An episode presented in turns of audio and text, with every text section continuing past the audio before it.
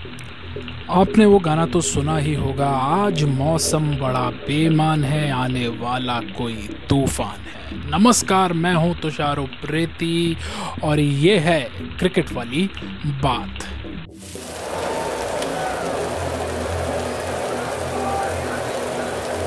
भारत और न्यूजीलैंड के बीच होने वाले वर्ल्ड टेस्ट चैंपियनशिप के फाइनल के इंतज़ार में बैठे सैकड़ों क्रिकेट प्रेमी, ये खबर सुनकर शायद थोड़ा अब परेशान हो सकते हैं। साउथहैम्पटन में होने वाले पहले वर्ल्ड टेस्ट चैंपियनशिप के फाइनल मुकाबले पर फ़िलहाल बारिश का खतरा मंडरा रहा है।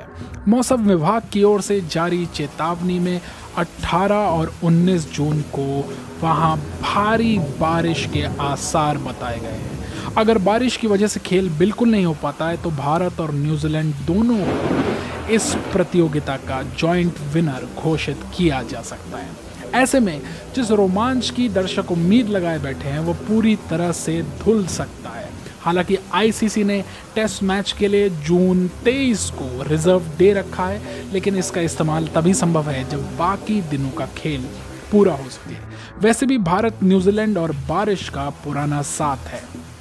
इससे पहले भी 2019 विश्व कप में लीग स्टेज में भारत, न्यूजीलैंड का मैच बारिश ने धो डाला था और दोनों टीमों को एक एक अंक से संतुष्ट रहना पड़ा था।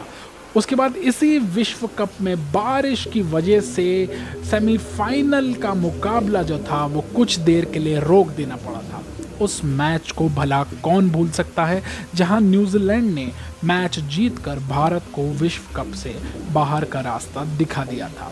हालाँकि अगर बारिश की बात करें तो इससे पहले याद आता है कि 2002 में भारत और श्रीलंका के बीच हुई आईसीसी चैंपियंस ट्रॉफी में भी भारत और श्रीलंका को जॉइंट विनर घोषित किया गया था। ऐसे में हम उम्मीद तो यही लगा सकते हैं कि फ़िलहाल बारिश खेल खराब करने ना आए, क्योंकि विराट के धुरंधर न्यूजीलैंड से पुराने जख्मों का हिसाब लेने के लिए तैयार हैं।